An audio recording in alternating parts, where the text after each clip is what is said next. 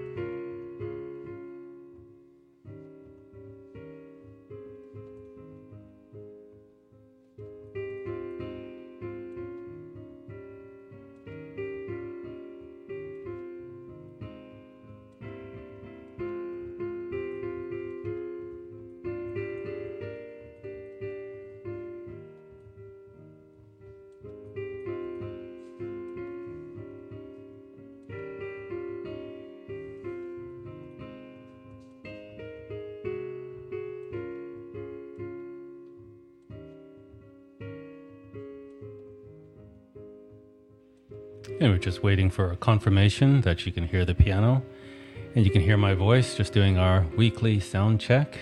Greetings, brethren.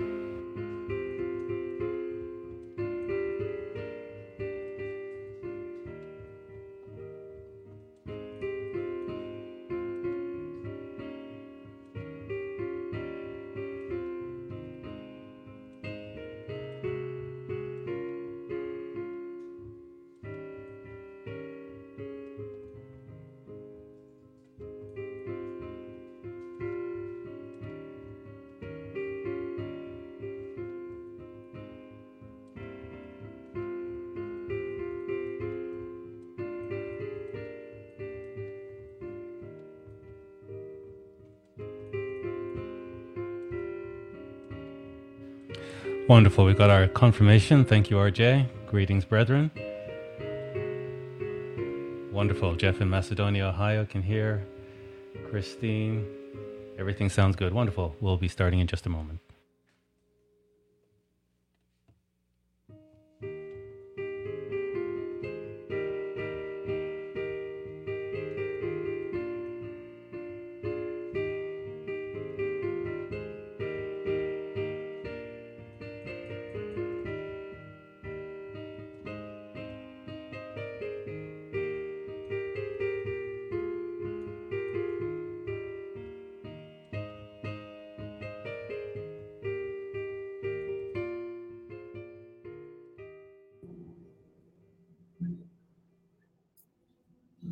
Hello, everyone. Welcome to another broadcast service You're coming from Burlington, Ontario, Canada.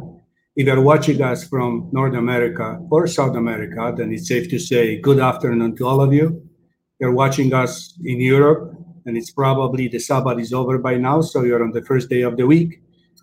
And if you're watching us in Asia, you're probably the first day of the week, but much later. So welcome anyway, no matter where you are, whether you're watching us live or maybe you're gonna tune in a little bit later. What a week it was, and we passed through another week, and I hope that everyone, every single one of you, had a great week. And I know the situations out there is not the greatest one. There is lots of nonsense, lot lot of things going on.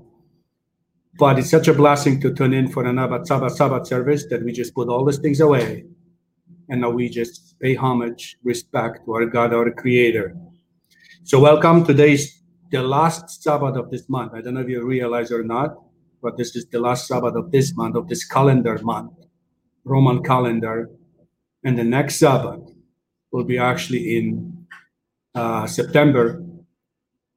And we slowly move towards the fall time, which means that we are only 28 days away from today, 28 days away from the Feast of Trumpet.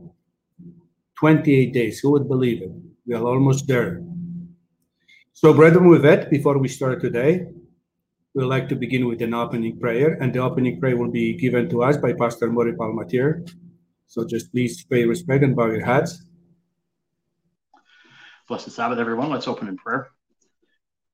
Our holy, righteous, and loving Father in heaven, we pause before you and before our Savior, Jesus Christ, and we're just so humbled and privileged to be in your presence. We ask you to accept us into your presence here on this holy time that you set apart for us back in creation. We are so blessed and, and privileged in a good way to know about your truth and your holy time. We are very grateful for technology that unites us during times of, of trouble. We are so very blessed to be in your body. And as we, uh, as our brother just mentioned, we are a month away, less than a month away from your annual holy time that begins in four weeks. We ask for a special blessing upon your followers, the disciples of, of your Son, Jesus Christ, that we may heed the seriousness of the season, that we may put some special effort and particular effort into getting ready for this time. You several times throughout the year invite us into special holy time. And please help us individually and collectively to come into it excited, come into it with a renewed sense of vigor and prepared to be taught and to be trained for in, in the ways that you will have your your your leaders do that for us this year. Please help us to to uh, focus and put some special attention to that we're again very blessed here this afternoon to be together to worship you. We ask for a special blessing today upon this service, a special blessing upon our brother who will be bringing your word to us. Please open our hearts and our minds to hear what you have for us. Please give us, stir up the Holy Spirit within us to uh, become more like your Son, to have a desire to to learn and be taught and to to be changed and to become more complete like your Son Jesus Christ. We uh, ask you to remember those who have, who have uh, beseeched us in prayer. May all things be done according to your will, but we ask for your mercy as well to be upon them. So we thank you. We put this service into your hands and just do so ever grateful for the sacrifice and the love of you and your Son, Jesus Christ, in whose name we pray. Amen. Amen. Thank you, Pastor Murray, for the opening prayer. So now I was gonna be moving along. Just let me give you a heads up. Just right after the opening hand, we're gonna have a scripture reading. So the scripture reading today, if you have your Bible handy, just please turn at the, at the time. So you're gonna have a few few seconds to do that. Isaiah chapter 9, verses 6 to 7. Isaiah chapter 9, verses 6 to 7 will be read to us by Brother Daniel. But before we go to the scripture reading, let's have an opening hymn will be taken, if you have the hymnal, will be taken from page 23 entitled Guide Me, O Thou Great Eternal. If you don't have the hymnal, that's okay. As always, you will see the words on the screen. So I'll have a hymn now on page 23, Guide Me, O Thou Great Eternal, after which I'll have the scripture reading read to us by, by Brother Daniel.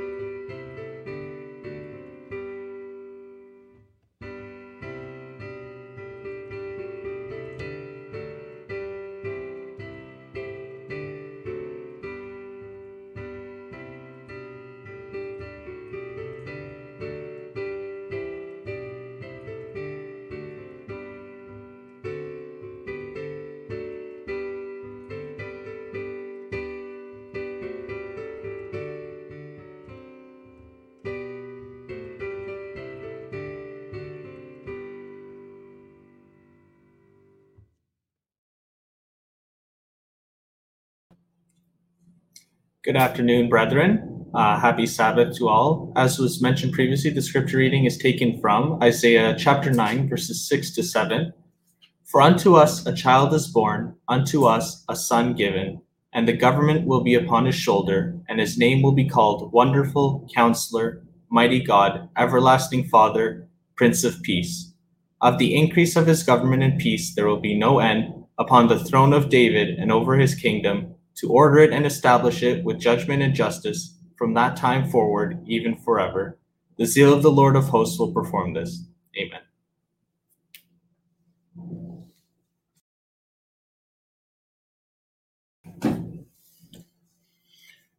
Thank you, Daniel.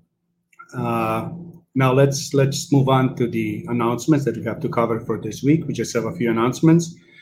Because of all the of all of you, the young ones, the infused Bible study will take place this Friday, so more information will come up. The meeting will be on the Zoom as, as it was held last time. So as I said, then more more information will come during the week. And also here from Burlington, there will be no Bible study this week, this Wednesday. Remember, there is a little break for two weeks, and the Bible study by Pastor Agent David will resume on Wednesday, September 2nd. Wednesday, September, September 2nd, with the book of Psalms. And as always, please join us next week here at the same time at 2.30 from another broadcast here from Burlington, Canada. And as always, please take time as you hear in the me saying and Pastor Murray saying in his prayer, please prepare for the fall holidays. It's just the not that far away from all of us. So that will take care of the announcements. So now let's just move on uh, we'll have another hymn, but right after the hymn, we'll go to the main message of today by Pastor Agent Davis, entitled The Zeal of the Lord. The Zeal of the Lord by Pastor Agent Davis. But before we go to the main message, let's have another hymn, and this one will be taken from page 162 The Mercy That Never Fails. 162 The Mercy That Never Fails. And the main message, The Zeal of the Lord by Pastor Agent Davis. Please enjoy.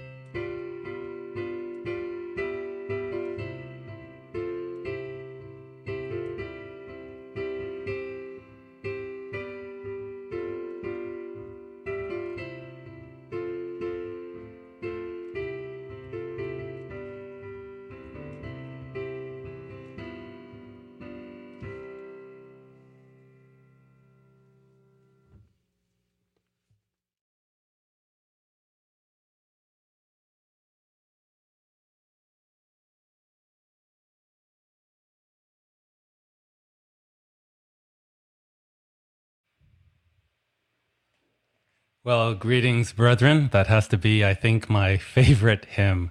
It's one of a very, very beautiful hymn. Every time I hear it, it just does something. It touches me very, very deeply.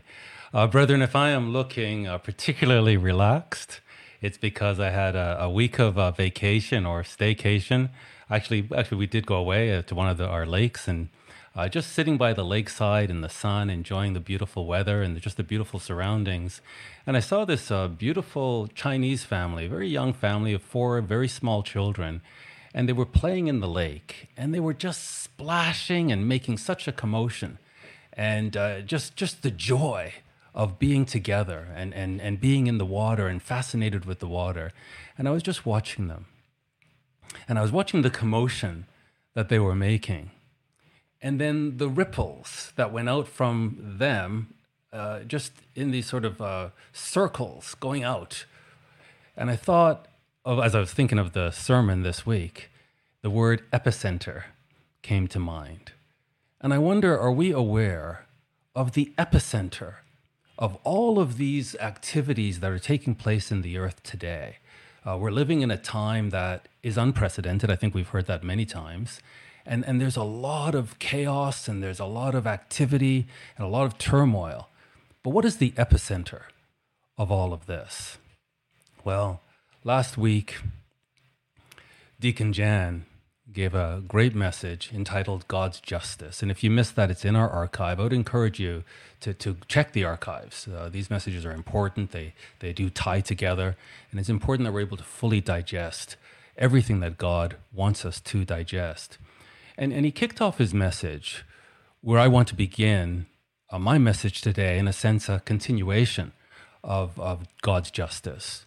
And if we go to Jeremiah 9 and verse 23, Jeremiah 9 and verse 23, we read there, Thus saith the Lord, let not the wise man glory in his wisdom, neither let the mighty man glory in his might let not the rich man glory in his riches, but let him that glories glory in this, that he understands and knows me.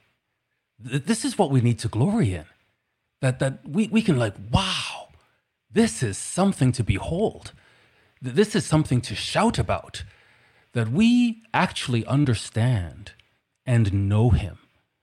And, and what is it that he wants us to understand and know? That I am the Lord, which exercises, what does he exercise? Loving kindness, judgment, and righteousness in the earth. For in these things I delight, says the Lord. So for thousands of years, since the creation of man, and certainly since the covenant with Jacob, God has been exercising in the earth loving kindness, judgment, and righteousness. This is what delights him. And knowing this is what should delight us, and it's what we should glory in. We should understand the zeal of the Lord. What, what, is, what is God zealous about? What, what is he doing in the earth? And what excites him? And does what excites him, does it excite us?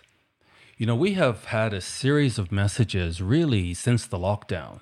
And, and Pastor Murray kind of kicked off this series with a message entitled From Generation to Generation.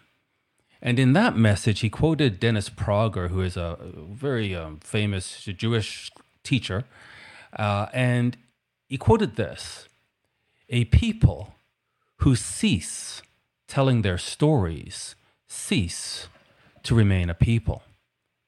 So we have to understand our stories. We have to keep telling our stories, but we also have to understand why and how these different stories, these different narratives, all feed into a grand narrative. And, and following on from Pastor Murray's message, I, I, I talked about the structure, the, the three act structure of story. And, and just for by way of review, the three act uh, structure of story uh, goes something like this. We know that there's three acts, so we can just sort of divide the story into three pieces Act 1, Act 2, and Act 3. So we see these as the three acts of story. Act 1, we said, is the ordinary world, where the protagonist, the main character of the story, is just going about his or her business as usual. And then something happens. A villain strikes. And that villain plunges the protagonist. The villain is the antagonist. The villain is working against what the protagonist is working for. Plunges the, the, the, the protagonist into what we call the changing world. The changing world is a world of chaos and turmoil where the protagonist world is suddenly turned upside down and nothing can be taken for granted and it looks like potentially everything can be lost. Until within the changing world a special resource appears.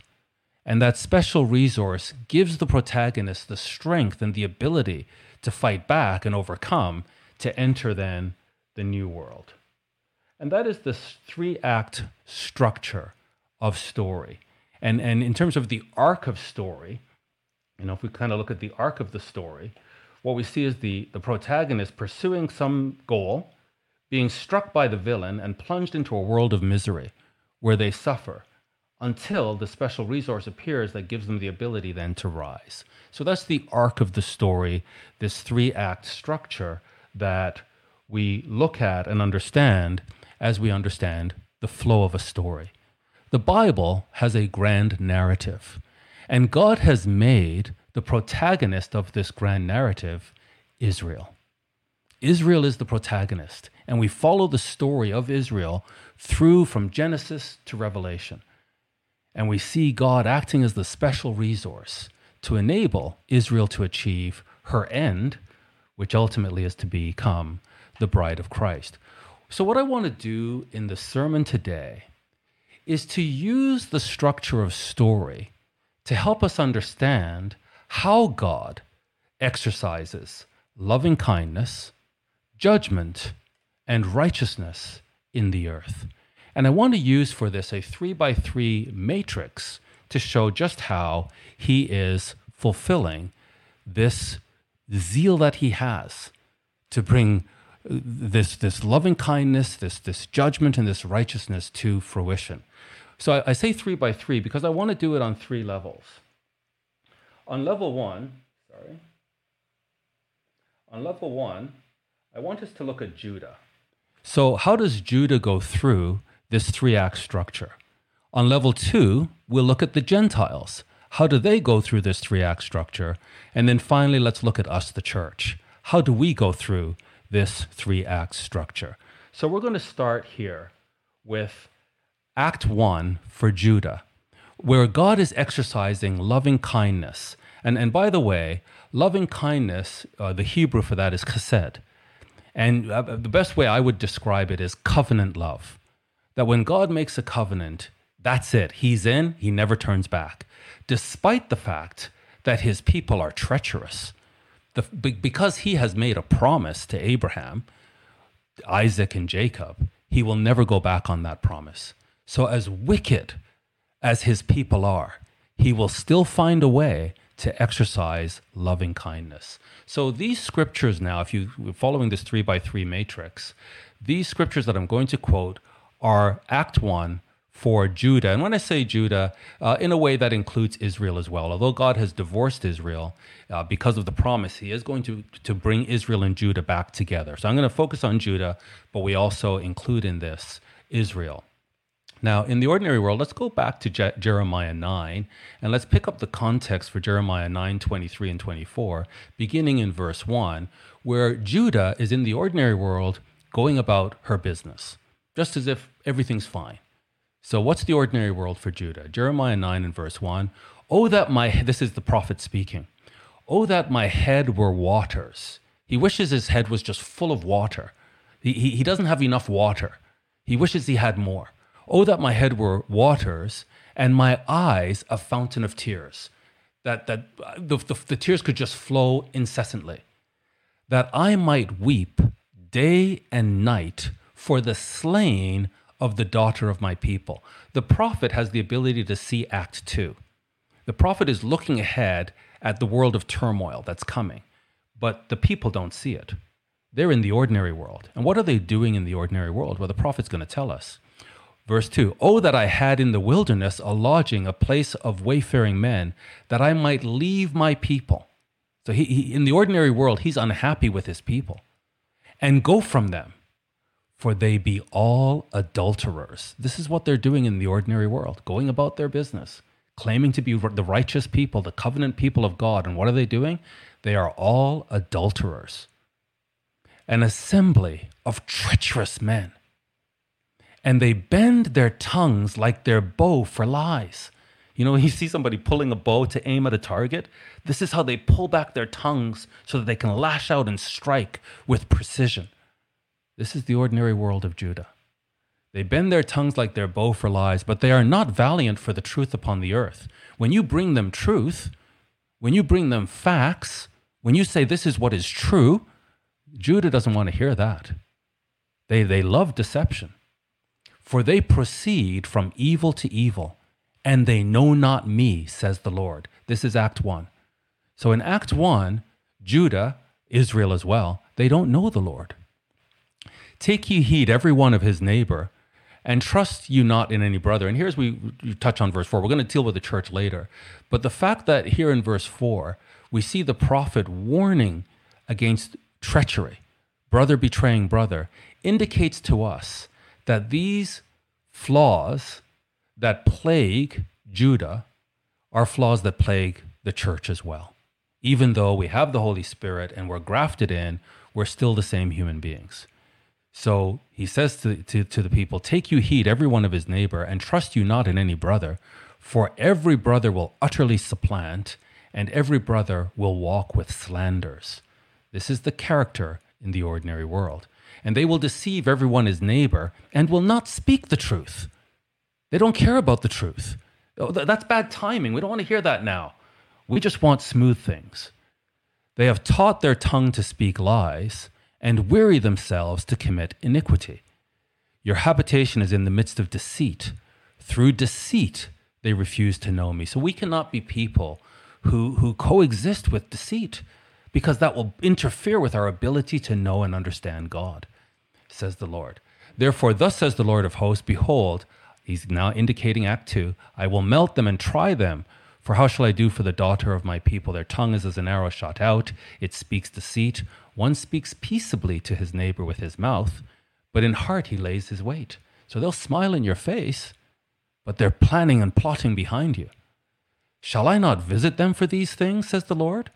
Shall not my soul be avenged, avenged on such a nation as this?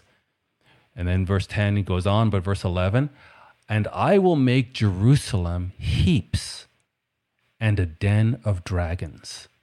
And I will make the cities of Judah desolate without an inhabitant.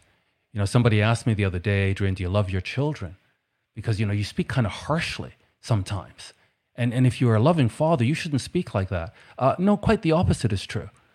Anybody who's raised children successfully knows you have to discipline your children.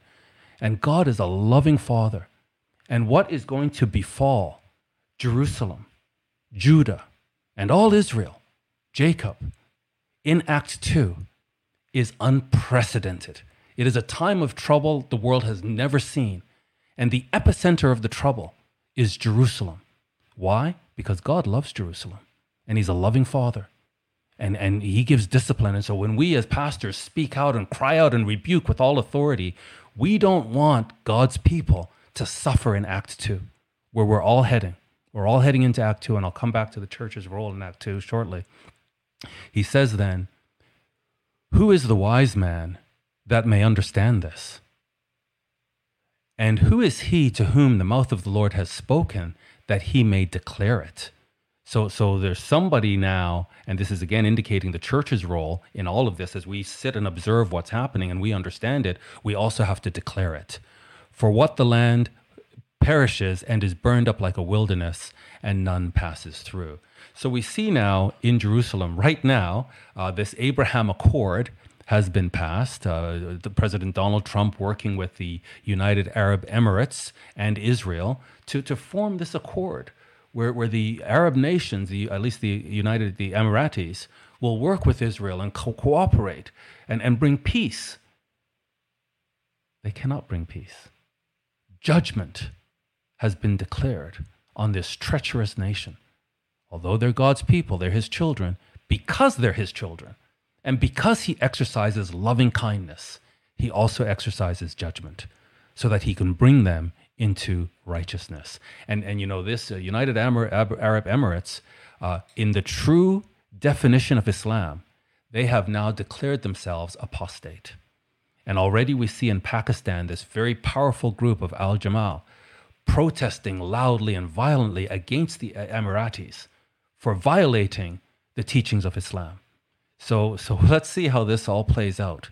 But all of this turmoil that's, that's uh, unfolding in the world, the epicenter of it is Jerusalem. And we must watch Jerusalem. Let's now go to Act 2. So we're now at Act 2. So we're now here, but the, the scriptures we're going to cover now. So, so what we saw is God's loving kindness, his patience with these people that keep testing him, but he doesn't reject them. He doesn't reject them. He's going to bring them back. So now we're going to look at the changing world. Act two, the world of turmoil, where, where lives are lost and tragedy is eh, befallen these people. But in this changing world, there's the opportunity for them to truly connect with God as the special resource and come into the new world. Continue in Jeremiah 9 and verse 19. Now we're in Act 2. For a voice of wailing is heard out of Zion how are we spoiled? Something has happened. And there is a voice of wailing that is heard out of Zion. And they're crying, How are we spoiled? We are greatly confounded because we have forsaken the land, because our dwellings have cast us out. They've been thrown out. And I don't know if you've seen in the uh, news this week as well, while we are seeing the uh, United Arab Emirates or the Emiratis wanting to work with Israel and cooperate and, and have uh, diplomatic ties. Uh, here now, when we look at um, the news in Turkey, this is extremely interesting. Turkey vows, and I think we're all aware that the Hagia Sophia, this great um, church of the Byzantine Empire, the symbol of Christianity, was taken over by the Muslims uh, through the Ottoman Empire and it was converted into a mosque. But then, when the Ottoman Empire collapsed in World War I and it was dealt a deathly blow, uh, Ataturk, the, the, the new leader of Turkey, said Islam is done. We are over with this. He, in a sense, made Islam or religious expression publicly illegal. Turkey became a secular society. The, the, the, the, beast of the Ottoman Empire, which is the greatest Gentile empire the world has ever seen, it eclipsed the Roman Empire and it wiped out Christendom in the Middle East. Well, that church, which became a mosque, was then converted into a museum. And since 1923 24, it's been a museum. And now Turkey, Erdogan, has converted it back to a mosque. But that's a very symbolic act. That should send chills around the world. That this beast power that was put down, and a beast is a, anything that destroys God's people, any nation that destroys God's people. And believe me, the Ottoman Empire destroyed God's people uh, at an unprecedented level. Well, it was put down in 1923. That was the end of it. And now listen to Erdogan. He says Turkey vows to liberate Al Aqsa Mosque after turning Hagia Sophia to a mosque. So it's not just the, the symbolism of turning the, the, the, the, church or the museum into a mosque, there's more to it. Turkey, Turkey's President Recep Tayyip Erdogan vowed, he vowed, he vowed to liberate Al Aqsa Mosque from Israel after, listen to the language, resurrecting Hagia Sophia as a mosque on Friday. The decision to change the status of the ancient Hagia Sophia church, which had been transformed into a mosque in 1453 and then into a museum in 1934, was made controversially last week. It follows an increasingly religious authoritarian agenda from Ankara that has made Turkey the world's largest jailer of journalists, so suppressing any kind of truth. We don't we can't understand what's really happening there as they're going through their transformation in Act 1 to prepare for Act 2. Seen dissidents imprisoned for terrorism, quote unquote, and witnessed increasing military invasions of neighboring countries by Turkey. And the reason for that is they want to recapture the caliphate. That all that land that was lost in World War I, there that's that's that's Muslim land. And according to the teachings of Muhammad, once land has been captured by Islam, it must never revert back to the unbelievers. So all the land that the Ottoman Empire had, Recep Erdogan is saying we have to reclaim that. And so he's having these incursions now as he's spreading out and saying, uh, you know, this is our land. So get ready, Greece.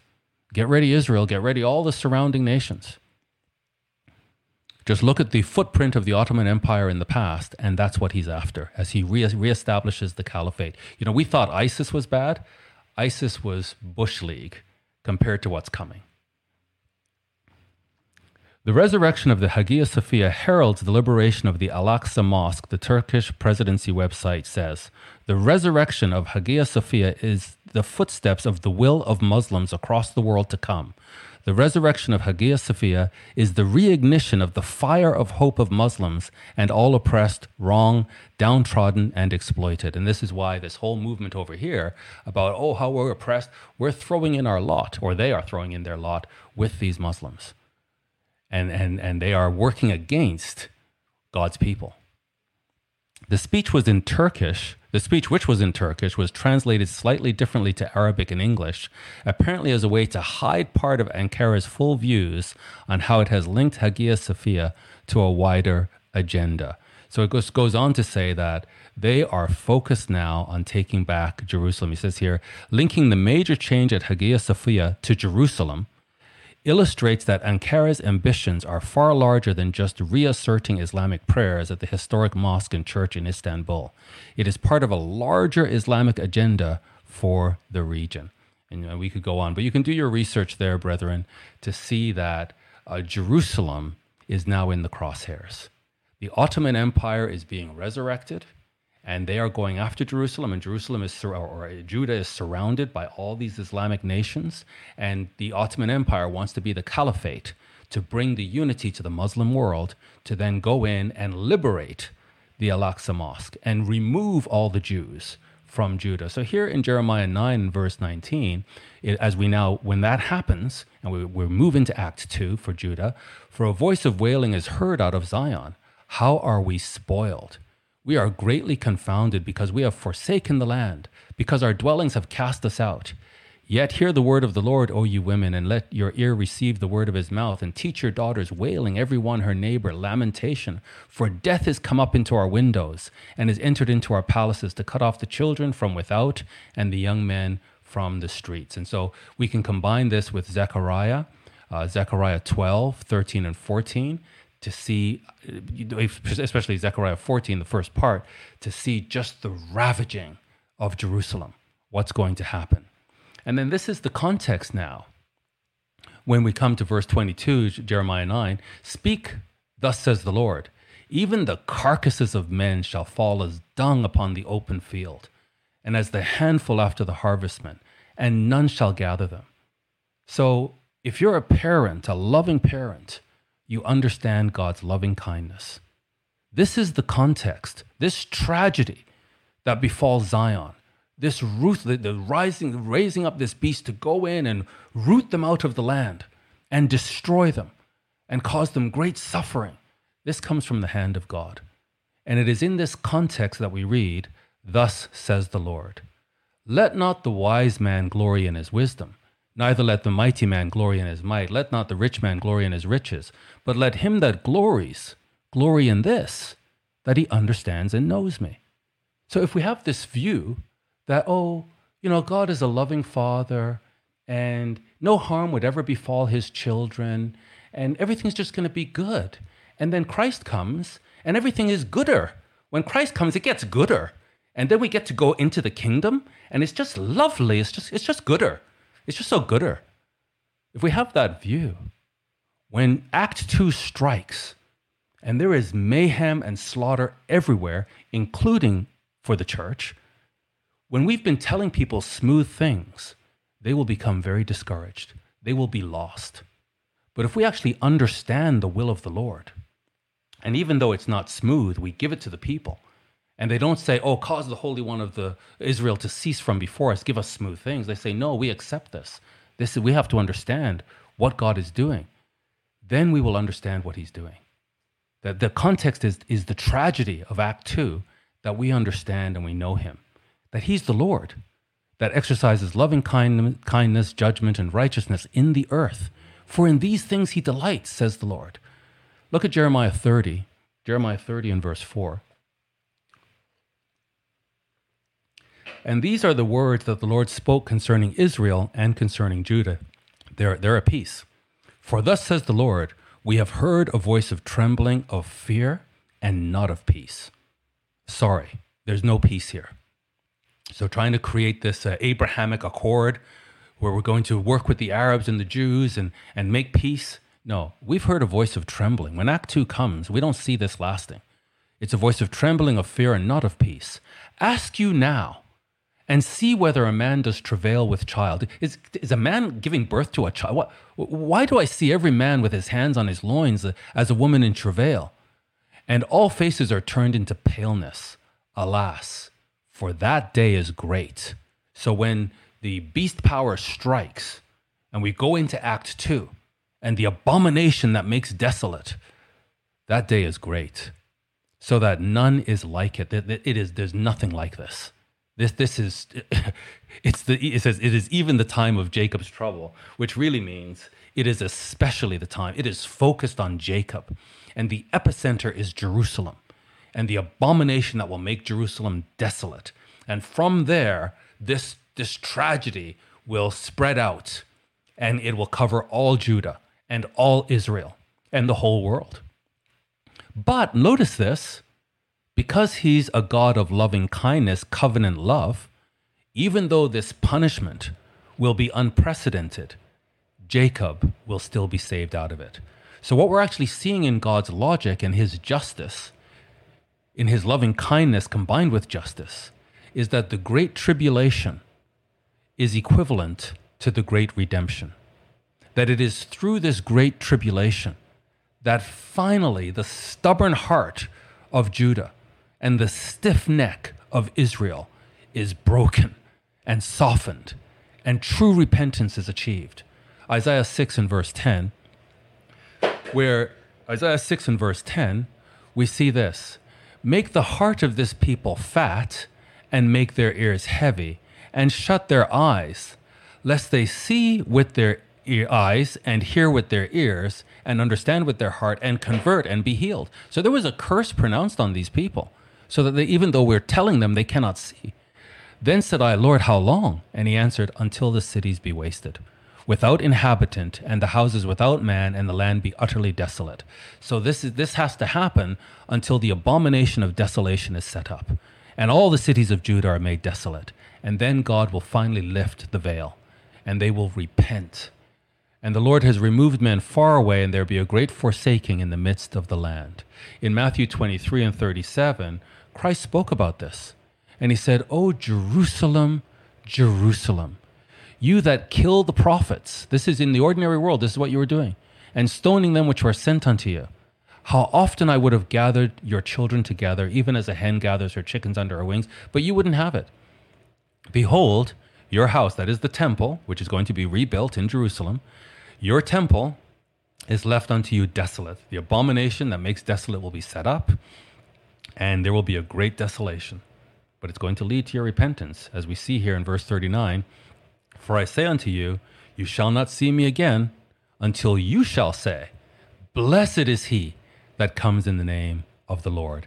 And that leads us then to Act 3 of this matrix, where we now come into Act 3, which is the righteousness God, which we can define as God acting always according to his law, and always to put his will in place. You know, uh, thy kingdom come, thy will be done in earth as it is in heaven. This is the righteousness of God. Jeremiah 30 and verse 8 For it shall come to pass in that day, says the Lord of hosts, that I will break his yoke from off your neck. So now we come out of Act 3, the special resource appears, gives Judah strength, and we see that in, in Zechariah 12, gives Judah strength to fight back and break off the oppressor's uh, yoke. I will break his yoke from off your neck, and I will burst your bonds, and strangers shall no more serve themselves of him but they shall serve the Lord their God. So when we come into Act 3 and the world is made right, Judah and Israel will be the head nations of the earth. And they will serve their God and David their king, whom I will raise up unto them. Therefore fear you not, O my servant Jacob, says the Lord, neither be dismayed, O Israel. For lo, I will save you from afar, and your seed from the land of their captivity, and Jacob shall return, and shall be in rest and be quiet, and none shall make him afraid meaning that's the exact opposite of what we saw in Act 2, where it is a time of complete terror for Judah and for Israel. Complete terror. They have nothing. All of their lovers, they should not be making these agreements with the Gentile nations. We saw that as we studied the book of Judges. But they did that. They put trust in these agreements, and now they've been betrayed. And they realize no one can help them except the Messiah. And they finally call out to him. And he says here in verse 11, I am with you, says the Lord, to save you. Though I make a full end of all nations where I have scattered you, yet will I not make a full end of you. So it's a time of terrible trouble. But Jacob shall be saved out of it. But I will correct you in measure. That's what a good parent does. If we love our children, we correct them. We don't allow them to grow wild.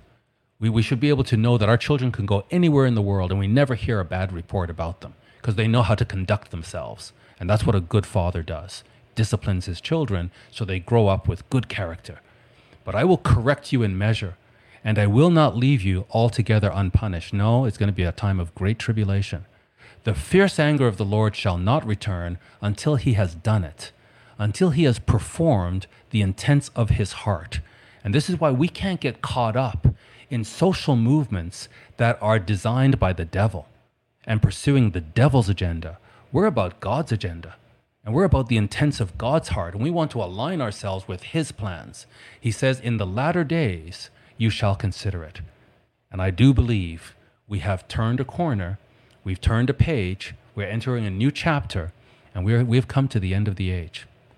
And there are certain signs we have to look for that Christ told us to look for, that when we see those things, we know that everything is going to happen within that generation. So it's going to happen in a very accelerated manner. And so in the latter days, we'll consider all of this. In Jeremiah 31 and verse 1, at the same time says the Lord, I will be the God of all the families of Israel, and they shall be my people.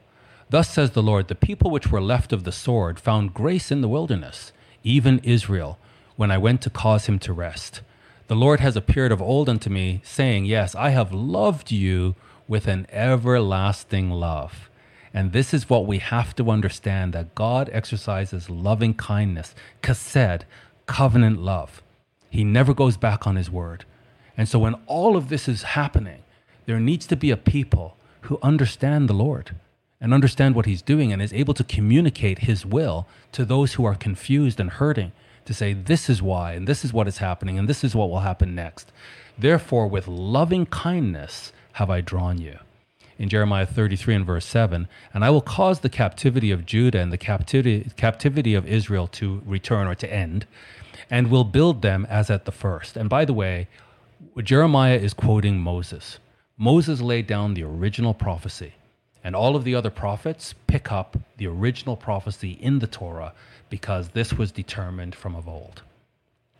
I will cause the captivity of Judah and the captivity of Israel to end, and I will build them as at first. And I will cleanse from them, I will cleanse them from all their iniquity.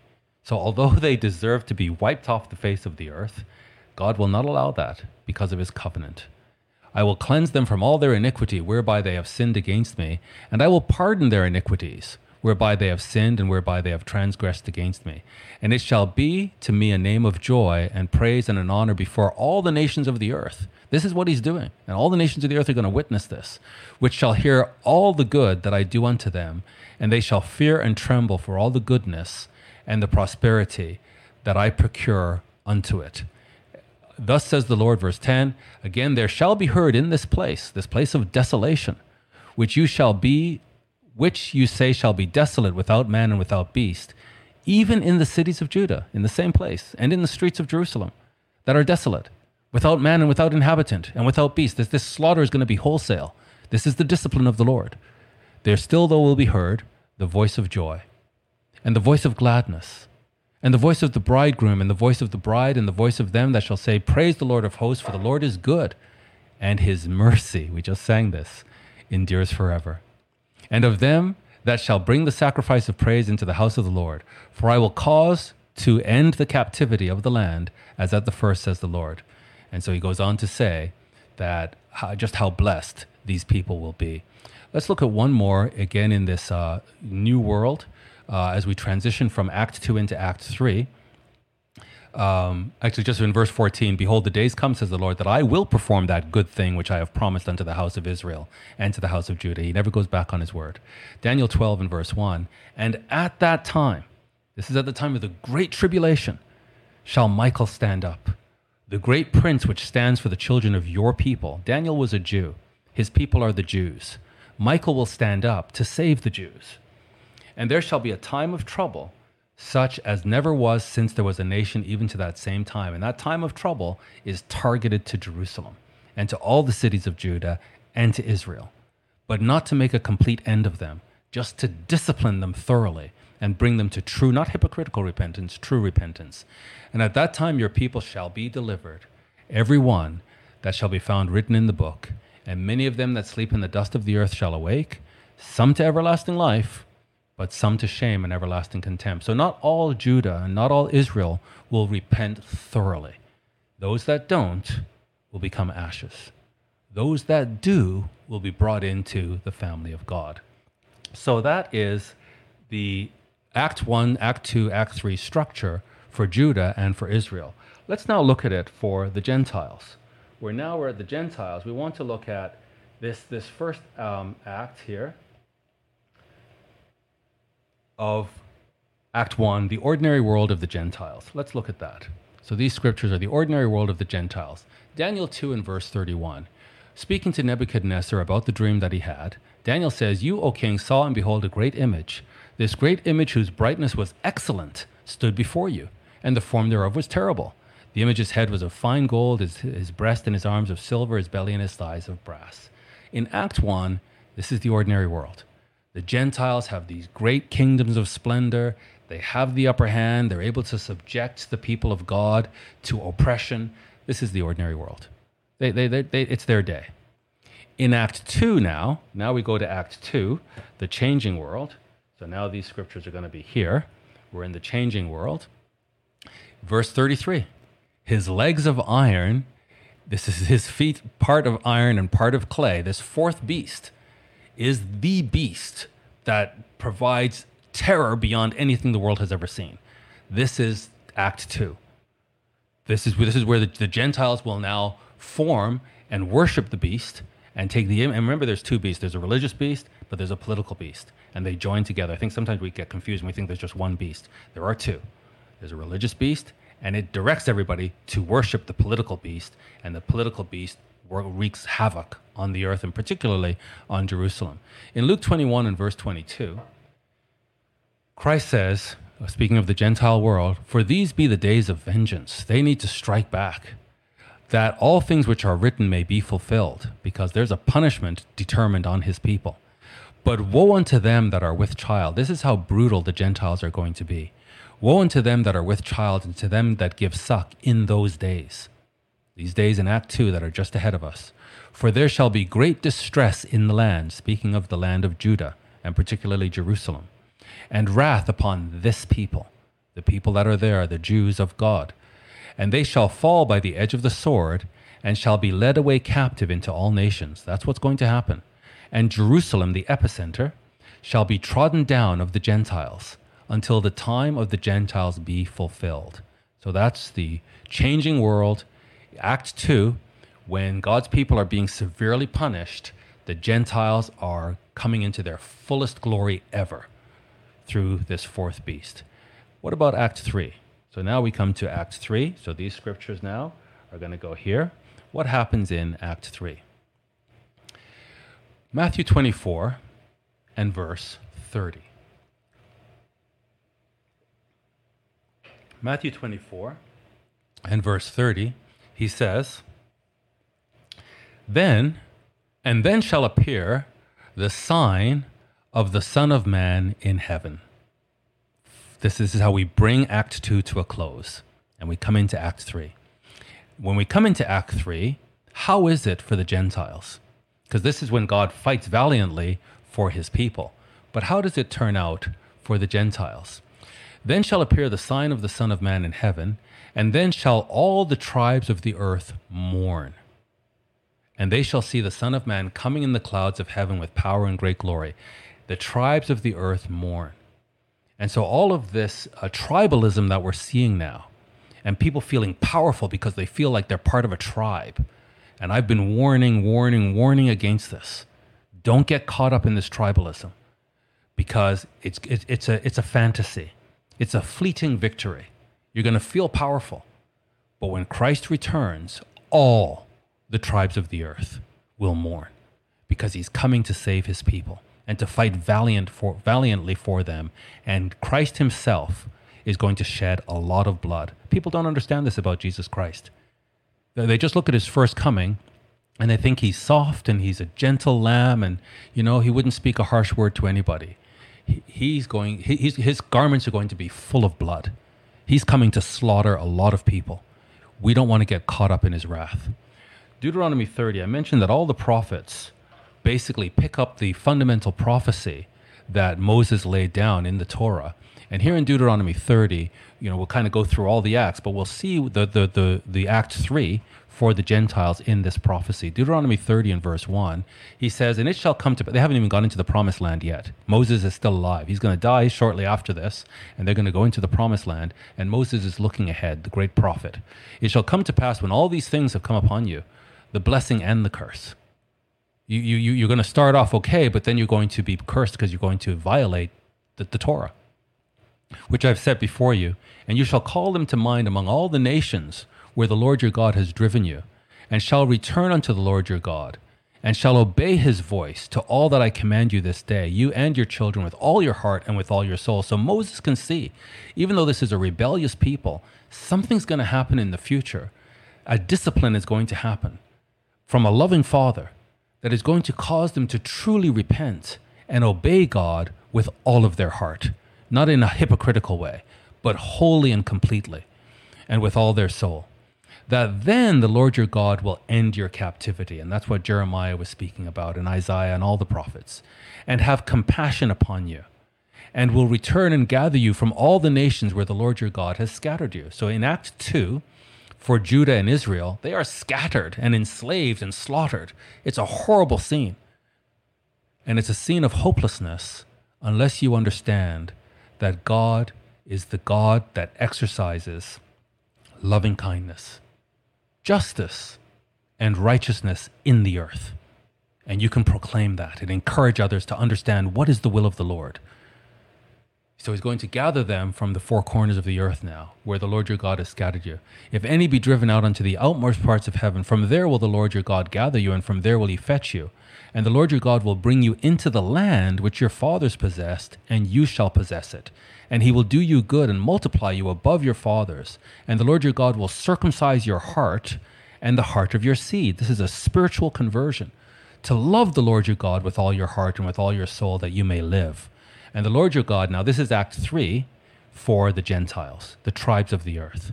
The Lord your God will put all these curses upon your enemies so, first, Israel and Judah have to be disciplined by these Gentiles.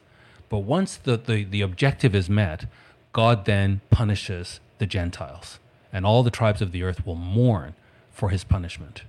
The Lord your God will put all these curses upon your enemies. So, this is now verse 7 here is in Act 3 for the Gentiles. The Lord your God will put all these curses upon your enemies and on them that hate you, which persecuted you and you shall return and obey the Lord, uh, the voice of your Lord, and do all his commandments which I command you this day.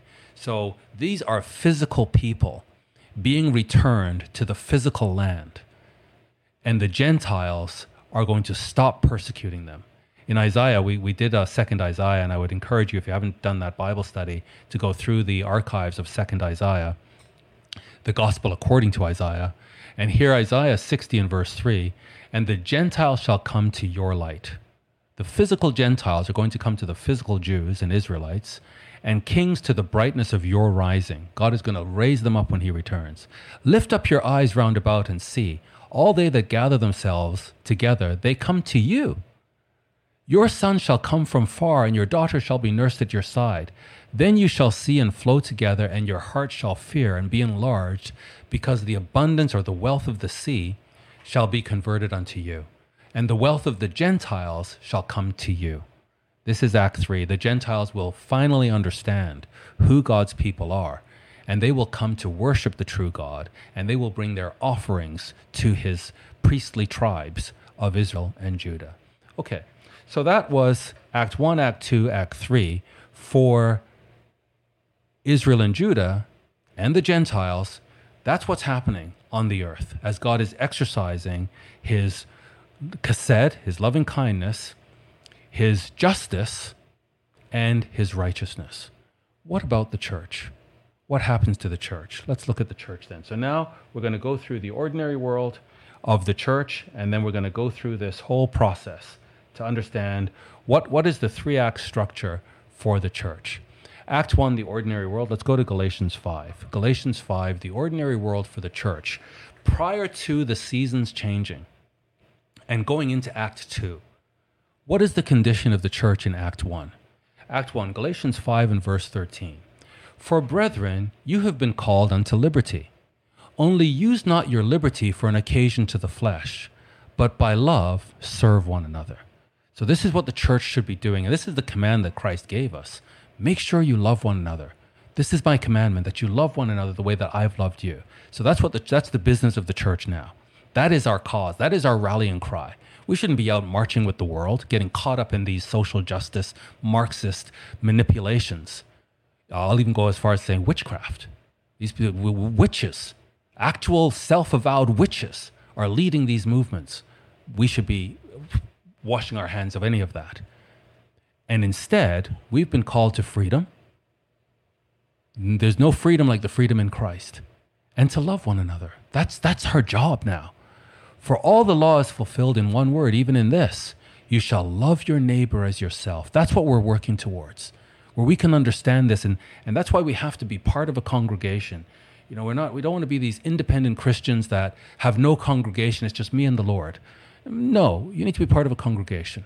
And, you know, when, when the Apostle John wrote to the churches to give them revelation from Christ, Christ sent that revelation to congregations. So those people in that time who say, "Oh, it's just me and the Lord. I'm independent. I don't need a congregation," uh, they wouldn't have received the revelation, and they would have no idea what's going on. And so we have brethren who think that they can just they don't need anybody. No, we need each other, and we need that that working together.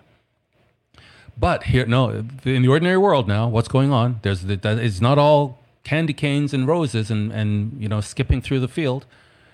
There's a horrible nature. There's a vicious nature to God's people because we have human nature. But if you bite and devour one another, take heed that you don't destroy one another. No one saved, always saved here. In the ordinary world, we can be setting each other up to destroy one another. This I say then walk in the Spirit, and you shall not fulfill the lust of the flesh, for the flesh lusts against the Spirit. So again, if we're getting into tribalism, this is carnal desire, carnal pride carnal reactions. We need to be up above this and understanding the will of the Lord and operating at this level. The, the, the spirit against the flesh. And these are contrary to the one to the other, so that you cannot do the things you would. But if you be led of the spirit, you're not under the law. Now, the works of the flesh are obvious, which are these. If we're involved in this, brethren, these are works of the flesh adultery, fornication. If you're involved in this stuff, this is works of the flesh. This you adultery, fornication, uncleanness, lasciviousness, idolatry, witchcraft. Why would the apostle be warning Christians about witchcraft? And why would there be a prophecy that says in the latter days some will depart from the faith, giving heed to doctrines of demons and seducing spirits? And why would we have these people come out and say, we practice witchcraft, and we still see people following them? Hatred. Christ says we're going to hate one another. If you, if you think of a brother or a sister in Christ and, and you just feel this hatred toward them, uh oh, variance, emulations, wrath, strife, seditions, heresies, envyings. This is why Marxism is so powerful because it, it taps into this root of envy that we have. We see somebody doing well and we hate them for it. Murders, drunkenness, revelings, and such like, of the which I tell you before, and I have also told you in time past, that they which do such things shall not inherit the kingdom of God. And we are teaching this in Act 1, but not everybody's taking it seriously until Act 2. When Act 2 comes, then suddenly people realize this is real. Titus says, Titus 2 and verse 1, speak you the things which become sound doctrine. This is what we must do as teachers. The things which become sound doctrine. It's not going to be popular. We're not here for likes. We don't preach. How many likes did I get? Is, uh, is everybody happy with me? You know, I was told that I have lines in my forehead and it's not nice. Uh, uh, do I have to preach like this? Uh, make sure that maybe I get some Botox so I don't have any lines in my forehead? God created this. This I'm God's creation. I'm not going to undo God's creation. And I'm Christ's minister, a servant of the Lord. And I have to speak the things which become sound doctrine, even if they're not popular. That the aged men be sober, grave, temperate, sound in faith, in charity and patience. Be sober, be temperate. Don't get caught up and swept up with the world. The aged women likewise, that they be in behavior as becomes holiness, not false accusers. And unfortunately, many of our aged women uh, have not been taught this. And so they think it's okay to just falsely accuse. Just uh, what did Jeremiah say? You bend their tongue back like a bow. We can't do this, brethren. Don't do it. You know, don't do it. If, if you don't make false accusations. Not given to much wine, teachers of good things. He drops down in verse 12 teaching us that denying ungodliness and worldly lust, don't get caught up in worldly desires. God has a zeal, God has a desire. Let's be caught up in that. That we should live soberly, righteously, and godly in this present world. It's going to be hard, and we're going to suffer persecution, but this is our commitment because we understand the bigger picture. Looking for that blessed hope and the glorious appearing of the great God and our Savior, Jesus Christ, who gave himself for us that he might redeem us from all iniquity and purify unto himself a peculiar people, zealous of good works. Why would we be zealous? Because we've tapped into the zeal of the Lord and we understand what the Lord is doing, how he's exercising uh, chesed, loving kindness, justice, and righteousness in the earth. And we have joined forces with the Lord's zeal, and we're zealous for what he's zealous for. These things speak and exhort and rebuke with all authority. That means don't hold back. Rebuke with all authority. Let no man despise you. What, what is a church without rebuke?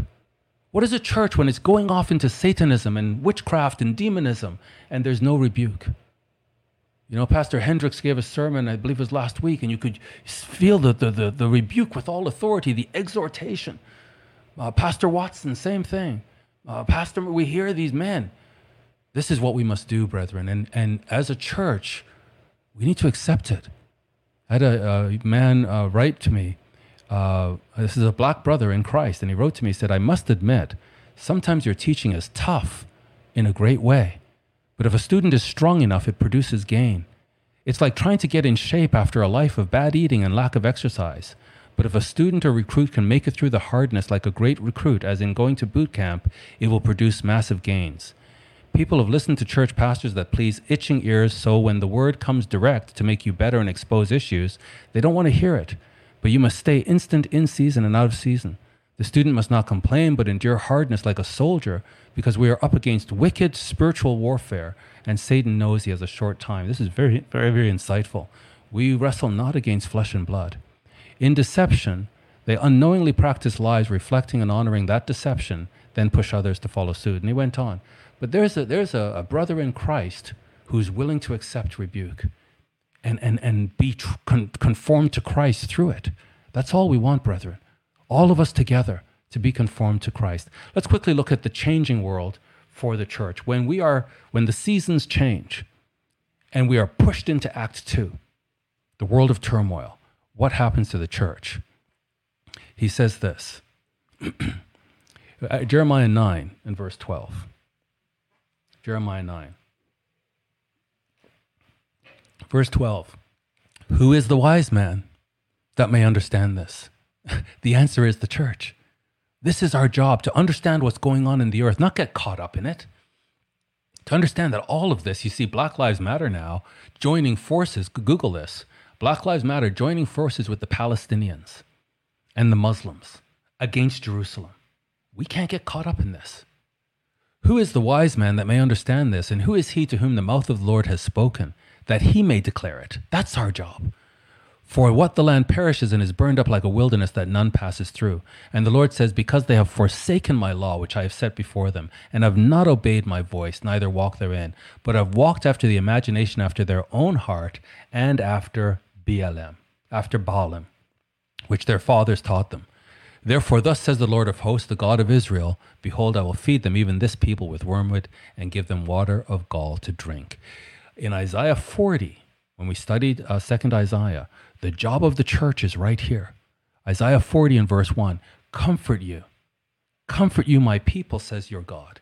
Speak you comfortably to Jerusalem and cry unto her that her warfare is accomplished, that her iniquity is pardoned. For she has received of the Lord's hand double for all her sins. The Lord is a loving Father. And we who understand what a true loving Father is like we can speak comfortably to Jerusalem. We can encourage her to say, It's not over. You will not perish. There was a purpose to all of this. In Matthew 24 and verse 8, Christ says, All these things are the beginning of sorrows. We're going to be pushed into Act 2. The season's going to change on us. And this is the beginning of sorrows. And they shall deliver you up to be afflicted, and they shall kill you. We have to understand we're going to get caught up in Act 2. It's going to be an act of tragedy, not just for, for Judah, not just for Israel, but it's an act of tragedy also for the church. But it's in that tragedy we find our triumph, just as Christ in his tragedy found triumph. They shall deliver you up to be afflicted and shall kill you, and you shall be hated of all nations for my name's sake. Why is that? Because all nations conspire together against Jerusalem, but we have a gospel for Jerusalem. We have a gospel for Judah. We have a gospel for Israel. It's like our message and you know, there's no such thing as black race in the Bible. There's no such thing as white race in the Bible. So if we're going after any kind of racial ideology, it doesn't come from the Bible. So we can say, oh, I don't support the organization, I support the phrase. Well, the phrase doesn't come from the Bible. All lives matter comes from the Bible. And the only ethnic subsidiary of that that we can pull from the Bible in Act 2 is Jewish lives matter. That's, that's the good news. Jewish lives matter. Israel's life matters to God because he's in covenant love with them. And no matter how much tragedy befalls them, our good news to them is your life matters. Christ has not forgotten you. Then shall many be offended and shall betray one another. So this is the tragedy now, and shall hate one another. And many false prophets will rise and speak smooth things and deceive many. And because iniquity shall abound, the love of many will wax cold. But he that shall endure to the end, the same shall be saved. So Act 2 is an act of endurance for the church. We have to endure. And this gospel of the kingdom, this gospel, that, that, that the throne of David will be established in Jerusalem, that Jesus Christ will restore the Jews to Jerusalem, that all Israel will be gathered from the four corners of the earth to Israel, to the promised land, and Christ will reign from Zion. This is the gospel. This God and, and the nations hate it because all the nations are have decided every Jew needs to be torn out. They're occupiers. They need to be torn out of the land. And and and you know, uh, Black Lives Matter and all these Marxist movements, they all agree tear the Jews out of the land. And we're saying no, that's wrong. It is their land. They need to be punished, but God is going to restore them to the land. So we're saying to the Jews, behold your God. And the world hates us for this. They can't stand it. it it's, the, it's like, no, uh, Muslims, you do not have the covenant. No, Ishmael is not the child of promise. And this drives them wild with hatred. And this gospel of the kingdom shall be preached in all the world for a witness unto all nations, and then shall the end come. When you therefore shall see, this is what we're watching, Jerusalem is the epicenter. When you therefore shall see the abomination of desolation spoken of by Daniel the prophet, stand in the holy place. Whoso reads, let him understand. Go and read Daniel. Go and read the prophecies about the abomination of desolation. Go and read what must happen to Jerusalem. Make sure you understand it. Because that's that's the ticking time bomb. That's that's the clock that tells us, okay, this is it. This is when Jerusalem finally will be made desolate, but will be brought to repentance. The great tribulation brings the great redemption. Now, learn the parable of a fig tree. It tells us that we should know, we should have a sense of the seasons changing and not be like the time of Noah when the seasons were changing and everybody just thought business as usual. So, the ordinary world for the church was the ordinary world for Noah. And Noah was trying to tell the people, in, in his case, the people of the world, hey, the times are changing. We're shifting into Act Two, time of chaos. They didn't listen. In our case, we are warning the church in the ordinary world hey, season seems to be changing. There's an indication that the fig tree is starting to shoot some buds here. I think we might be heading into Act Two. And if the, the church and the, the, the, the world of Judah, they just don't care, they just carry on, ordinary world, then the flood just comes. And Act Two just comes, and suddenly there's tragedy. But in verse 43, he says this and, and it sets up a tension. Matthew 24, four, verse 43. But know this, that if the good man of the house had known in what watch the thief would come, he would have watched. So the good man of the house is the, the men that God has put over the household to give them food, to feed them, the pastors. If the good man of the house, whatever congregation, you're over that congregation, so this is to all of us who are in this role, if we had known in what, what, in what watch the thief would come, we would have watched, and we would not have ha- suffered our house to be broken up. Therefore, be you also ready, for in such an hour as you think not, the Son of Man comes. We have to be watching and understanding how the seasons are changing because it's going to happen very quickly. Who then is a faithful and wise servant? This is the question that's being asked. It's going to be a time of great deception but somebody needs to be understanding the will of the Lord and how he operates and how he exercises loving kindness, justice, and righteousness in the earth, so that we are understanding, so that we can be wise. Whom his Lord has made ruler over his household to give them meat in due season. That there's a different kind of diet required now compared to the past. We're, we're no longer in the ordinary world when we can just sort of have this, you know, different sort of menus and would you like this and smooth and the, a lot of ice cream and whatever you like. No, now we're heading into a time of Act Two, which is a time of great tragedy, and you need protein. We need meat. And so we need the meat in due season. Blessed is that servant whom his Lord, when he comes, shall find so doing. Verily I say unto you, shall make him ruler over all his goods. But and if the evil servant shall say in his heart, My Lord delays his coming. So we got so used to the ordinary world in Act One that we really don't see the signs of the time. We don't see the seasons changing. And so, however we've been behaving in Act One, we think we can just keep behaving like this. And that's what Christ said is that's saying, My Lord delays his coming, and shall begin to smite his fellow servants and to eat and drink with the drunken. So we will, we will defend the drunken in the world who have no spiritual sense. We will defend them and fight against our own brethren. And Christ is saying, like, what's going on here? Don't you see the season is changing? The Lord of that servant shall come in a day when he looks not for him, and in an hour that he is not aware of, and shall there's no one saved, always saved here. This this is the servant of the Lord, who neglected to give the right meat at the right time as the season was changing, to warn the people, look, Things are changing. We need to get serious about this. He shall cut him asunder and appoint him his portion with the hypocrites. There shall be weeping and gnashing of teeth. Also, in this act, too, is a great martyrdom. Revelation 6 tells us that when the fifth seal opens, those that were slain for the word of God and their testimony, they cry out and say, How much longer? And Christ says, You know what? There's more martyrs to be added. So again, if we don't, if we're just looking at the beast and we see the beast rising, and we get all caught up with that, we can become terrified. But if we understand the beast is, a, is, a, is permitted by God, and it is designed for Jerusalem as the epicenter and all Jacob. And we have to declare this, but in declaring it, Daniel says, many of those of understanding shall fall. In declaring it, we shall also fall. But in our fall is our glory, because we are Christians. In Christ's death was his glory. And that's why we keep the Passover every year, so that we can understand his death, so that we are not afraid of death, so that we can proclaim boldly this gospel. And then, you know, the other thing in Act 2 is what I call the great exchange.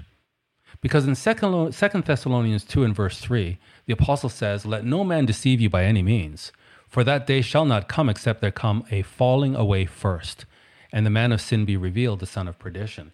So the church in Act Two, in all of this turmoil and tragedy, because they were just hearing smooth things and they're caught off guard and they're offended, there's going to be a great apostasy. There's going to be a great leaving of the faith. And at the same time, if you compare that to Romans 11 and verse, uh, let's just cut in to verse 18 boast not against the branches. If you boast, you bear not the root, the root bears you he says, um, because of unbelief, verse 20, they were broken off. You stand by faith, be not high minded, but fear. If God spared not the natural branches, take heed lest he also spare not you. Behold, therefore, the goodness and the severity of God. There's a severity of God.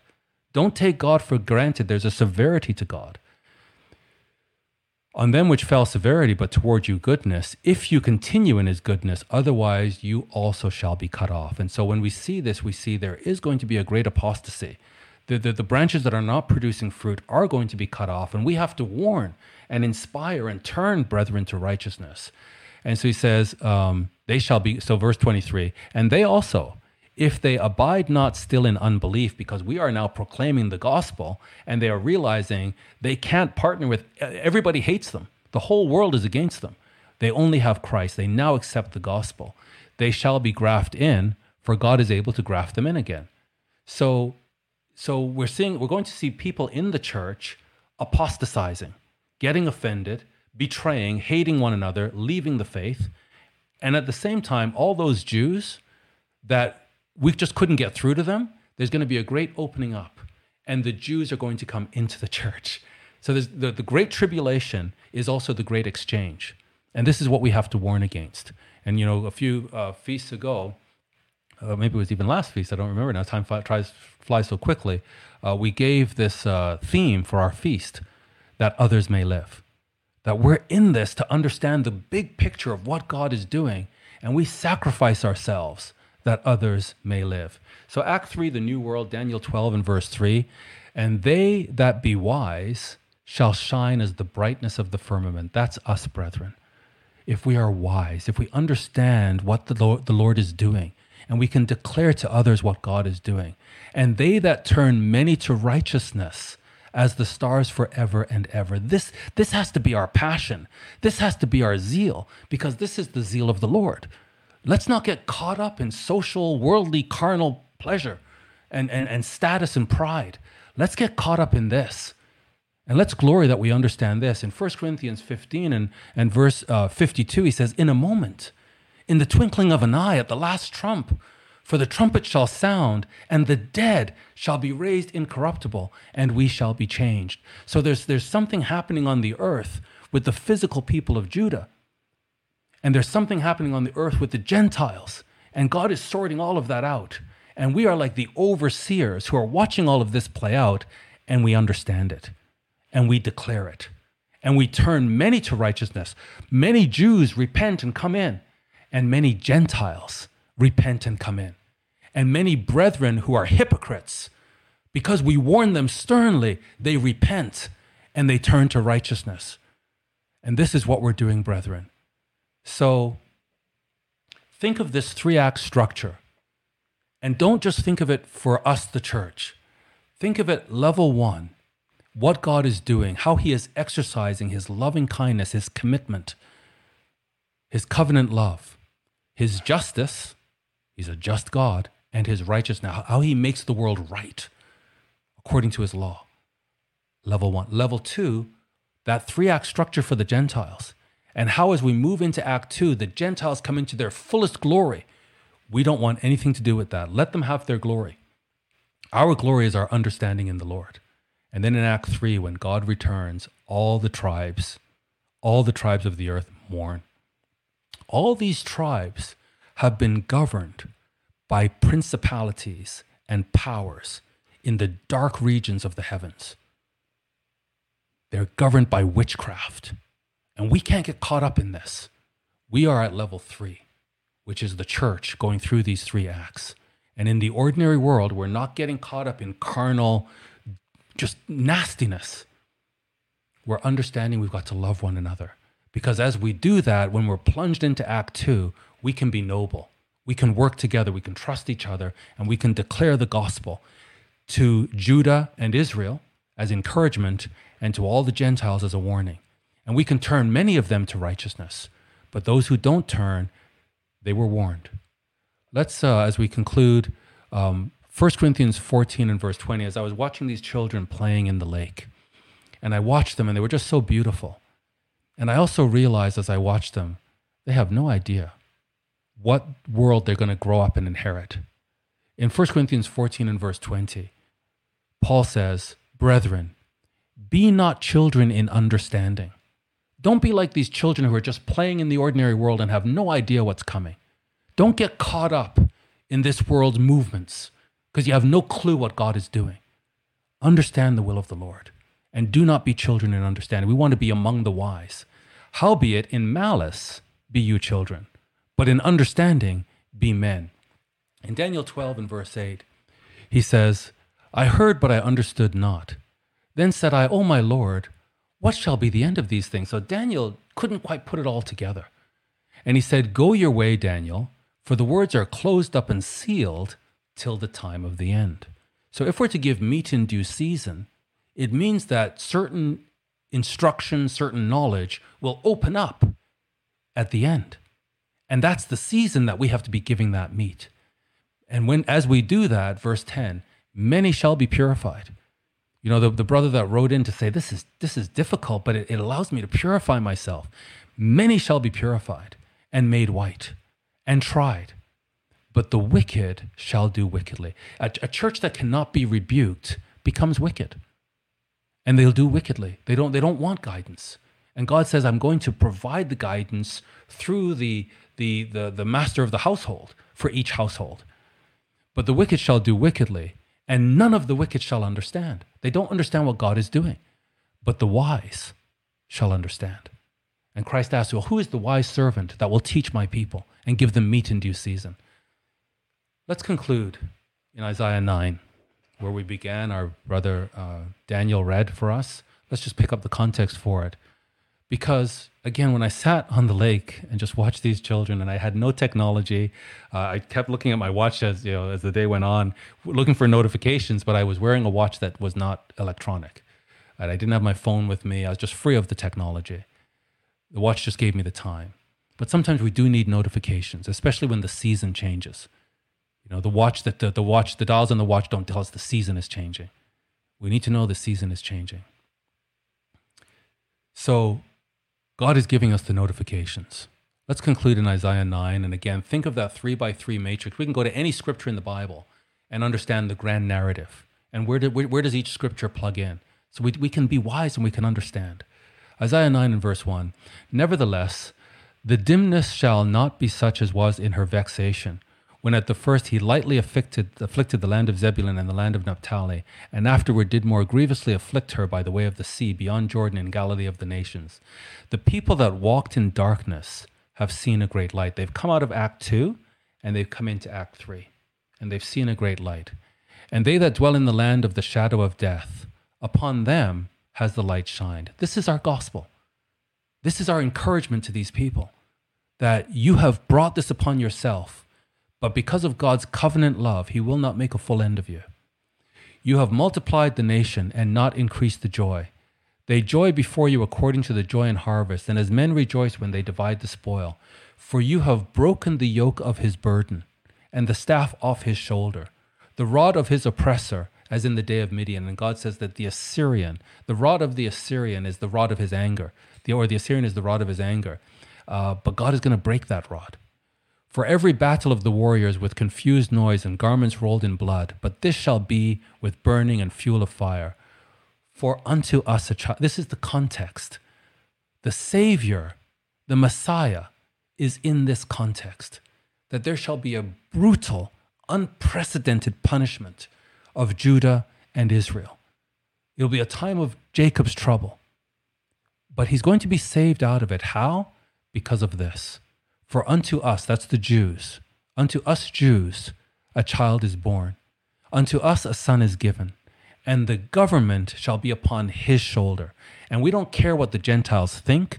We don't care what the Gentiles do. We don't care how many uh, social Marxist type movements they create. We have one message the gospel of the kingdom. The government shall be upon this Jewish shoulder. And his name shall be called Wonderful, Counselor, the Mighty God, the Everlasting Father. He's a loving Father, but he's caused this brut- brutal punishment upon his children to bring the end result, the fruit of righteousness. The Prince of Peace. Of the increase of his government and peace, there shall be no end upon the throne of David and upon his kingdom to order it and to establish it with judgment and with justice from henceforth, even forever. The zeal of the Lord of hosts will perform this. I don't know necessarily what mission or movement you might be giving your time and attention to, but I'm going to appeal to you, to all of us. Let's give our full time and attention and all our effort and zeal and all our mind and heart and soul to this gospel, to this movement, because the zeal of the Lord of hosts will perform this, and nothing can stop it. God bless you, brethren. Wow. What a what a great message for these days. And thank you, Pastor Adrian, again for your hard work and doing, you know, all this difficult work in this such a crazy circumstances at this time that many many people, many men in the church are, are afraid of speak, even though we still live in so-called democracy in the freedom of speech. So thank you so much. And brethren, you know, as I was thinking during this message, this powerful scripture that comes from Jeremiah chapter 9, you know, you know, everything in Bible, everything in God's word's got a purpose and everything is ordained in the proper order, in the way how it's supposed to be. As you will notice that, you know, this, this powerful scripture starts with actually God is always starting everything with loving kindness. Before comes the judgment, we have to think about God when God is doing something, when God is accomplishing something. The loving kindness is in his in, His in his in, in his mind as an end goal, when righteousness is gonna live forever. This is amazing. This is beautiful. So thank you, Pastor Adrian, again for you know making it so easy and so clear for us to understand the purpose, the purpose of the kingdom of God, what it's all about, and that is nicely divided in the, into the basic categories that you know now it will be so much easier just to read and understand the script. So, brethren, at this time, let's conclude it. We'll have one more hymn, but before we go to the to the to the last hymn, let's do the closing prayer. Just bow your heads and just collect your thoughts for a moment here as we as we're gonna do this closing prayer. Loving God, loving Father, what a wise God you are. And please forgive us that we're just a temporal, limited people. And many times we just don't understand your purpose. And because we don't understand something, we get caught up in this, in this moment, in this situation. And many times we say things that are not appropriate. We act inappropriately, or we sin, Father. And we ask, Father, for forgiveness. And help us as we move on from this ordinary world into this changing thing that, you know, as we can notice this, this year 2020, how things can change so quickly. That as we go through all these changes, we, Father, ask that you help us to become to become more committed, to be zealous, to be zealous to the same degrees as you are zealous for your kingdom, Father. And help us, Father, protect us not to be deceived by whatever things are happening around us, Father. And in the end, we know that through this difficult time, Father, we know that you look for overcomers. You look for people who you can depend on. You look for people who will sacrifice everything to the end, including their life, to be servants in your kingdom, Father. And we pray, Father, that you'll give us this courage, that you give us this commitment, this zeal for your kingdom, for your gospel, Father. And also at the same time that more difficult times are coming, we need leaders, Father. So we pray and ask, Father, that whatever leaders we have, that you'll give them strength and courage to say whatever you want them to say.